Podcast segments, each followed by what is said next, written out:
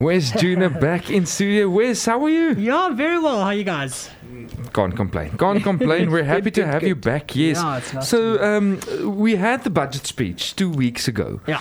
So we're gonna more just dig into it. I know that Denise Martins also spoke about it in our property segment, but it's good to just get your insight from a financial perspective as well, and Yeah. and how it's going to impact our budget. So, are there any other insights you can give us, maybe in relations to investing or personal income taxes? Yeah, so I mean, overall, the the impression has been that it's been quite a well received budget. There- mm-hmm. and I say this every year. There, there's so many different stakeholders, so everyone is going to have a very different opinion on the budget in terms of how it affects them. So mm-hmm. municipalities will have their own view, state-owned entities will have their own view, state departments like police and education and health, they all, all have their own view. But one area that everyone is affected is tax. So I thought I'm going to mm. share some of the insight there initially. Sure. And firstly, the good news was that there were no tax increases. That unchanged. Companies tax is actually going to go down from next year from 28% to 27%. Okay. And the purpose of that is we need to be competitive globally with a whole bunch of other corporate tax rates around the world. If we want to encourage investment in South Africa, we need to be at a comparable level. So that's a good news.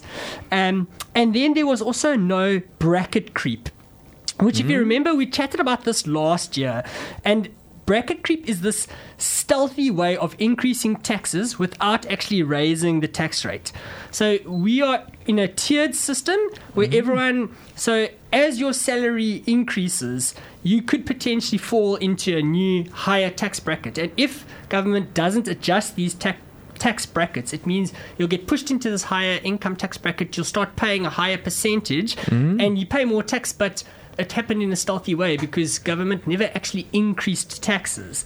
So what they need to do every year is inflationary adjustments to these tax brackets, and that is what they did this year. So those brackets widened by four and a half percent, which means if you got a salary increase, you'll likely stay in the same tax bracket. So that's a good thing. Um, and if you kind of use the tax calculators online, it's different for everyone, but you can work out how much you will save in comparison to last year.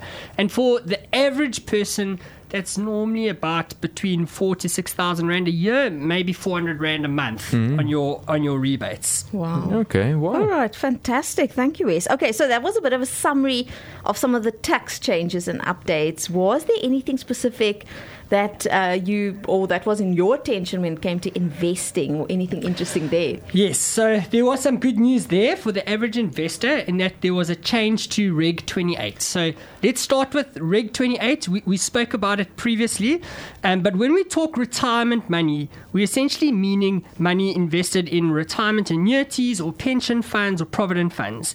And Reg 28 is this rule which governs how your retirement money is invested. And it came about because of the global financial crisis in 2007. And what Reg 28 is trying to do, it's trying to place limits on how your money can be invested and to de-risk it so that there's a lower risk of losing money. Mm-hmm. And by way of example, we potentially we pay our money across to our retirement funds, to either it's Liberty or Allan Gray or whoever we use.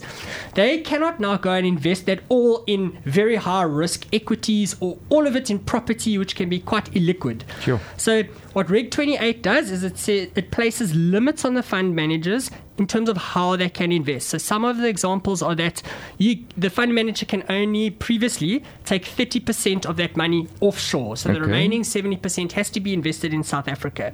Um, they can um, they can only invest up up to 25% in property and no more than that, and they can only invest up to 75% in shares or equity. Sure. So this the, the purpose of this is just to diversify the fund and to de-risk it. And this protects members' retirements.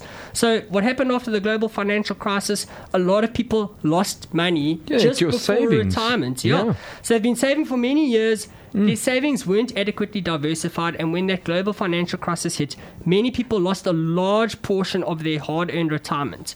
So, this original intention behind Reg 28 was to protect members against losing money by forcing asset managers to diversify and lower risk. And then that change happened because the change that has happened now um, is that government has allowed a higher portion of the amount to be invested offshore. So previously it was 30%. percent This has been changed from 30 to 35%. And they also allow a further 10% um, outside of South Africa within Africa. Okay. So that means Sure. now you can invest up to um, 45% of your money offshore. That's quite interesting. Wow. Um, I missed that part. In- in the- while we're talking about retirement now, um, we there was some talks about that you can take your retirement fund earlier before you retire. Actually, um, and if it is that it, it is correct, do you think it's a good idea? So this is currently a discussion, and nothing has been legislated yet. But Okay. this is typically a battle between the labor unions that are kind of the loud voice calling for the people to be able to access their retirement money more easily, especially through crisis like COVID mm-hmm. or when you just need access to some money. Mm-hmm. And and the other side of it is government who don't really want that because they're trying to encourage people to save so that in retirement they don't need social grants, that they can take care of themselves. Mm-hmm. And there has already kind of been an alignment from last year of pension funds, provident funds, and, re- and retirement annuities to almost make them all exactly the same.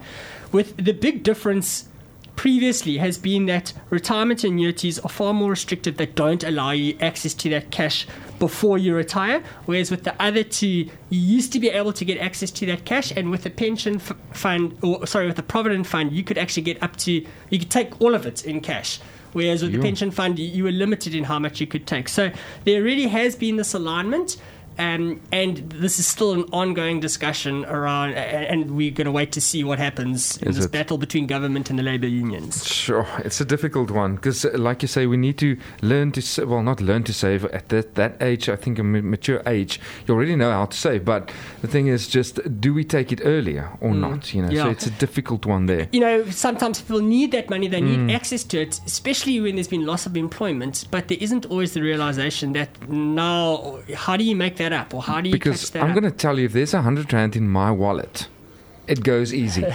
if it's in the bank, it doesn't go that Yeah, easy. yeah. So yeah, Sure. Okay, so uh, what would you say is your overall impression of the budget speech? Now, of course, bearing in mind that you mentioned it depends how you look at it, what your point of view is, and how you personally impacted by it. Yeah, so um, I've listened to a few kind of talks after the budget, just different voices and opinions on it, and and I think it has been a fairly good budget, um, and mainly from the message that's coming out of it. So there are three things that are being communicated that I really like about it. The first one is around state-owned entities, and the messaging and the communication has been that they need to sort themselves out. And and so the this communication was from our finance minister. He said the future of state-owned companies will be informed by the value they create and whether they can be run in a sustainable manner.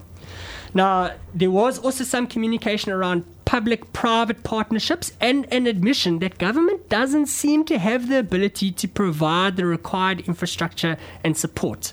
So, you know, you can think Eskom in this example. This is good messaging. Government saying we are willing for there to be public private partnerships. Hmm. Accepting that the state cannot do everything and that potentially private can do it better. The 2nd thing is that the public wage bill has been a huge issue. The um, the amount of uh, public servants that we have and their salaries, um, and this is something that government has been looking to tackle, and it's extremely sensitive.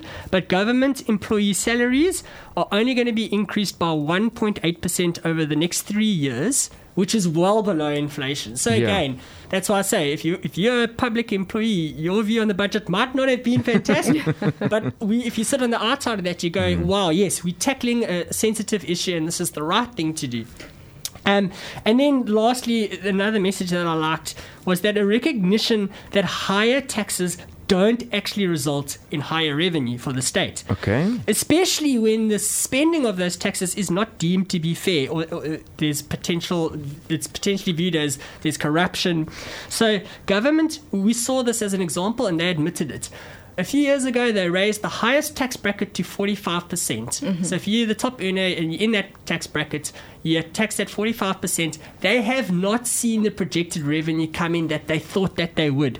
And so they are understanding that just because you charge higher taxes doesn't mean that your tax revenue for the country increases. And their communication was around this, and they said that now is not the time to raise taxes. Hmm. They actually potentially could find what they're trying to do is focus on collections. So saying that taxes are fine, we need to get better at collecting it, better at enforcing compliance. Um, so those have been the three key messages that I've really liked out of the budget. Yes, definitely. Um, well, I think it's it's a positive, like you uh, mentioned in the beginning. It's a positive view.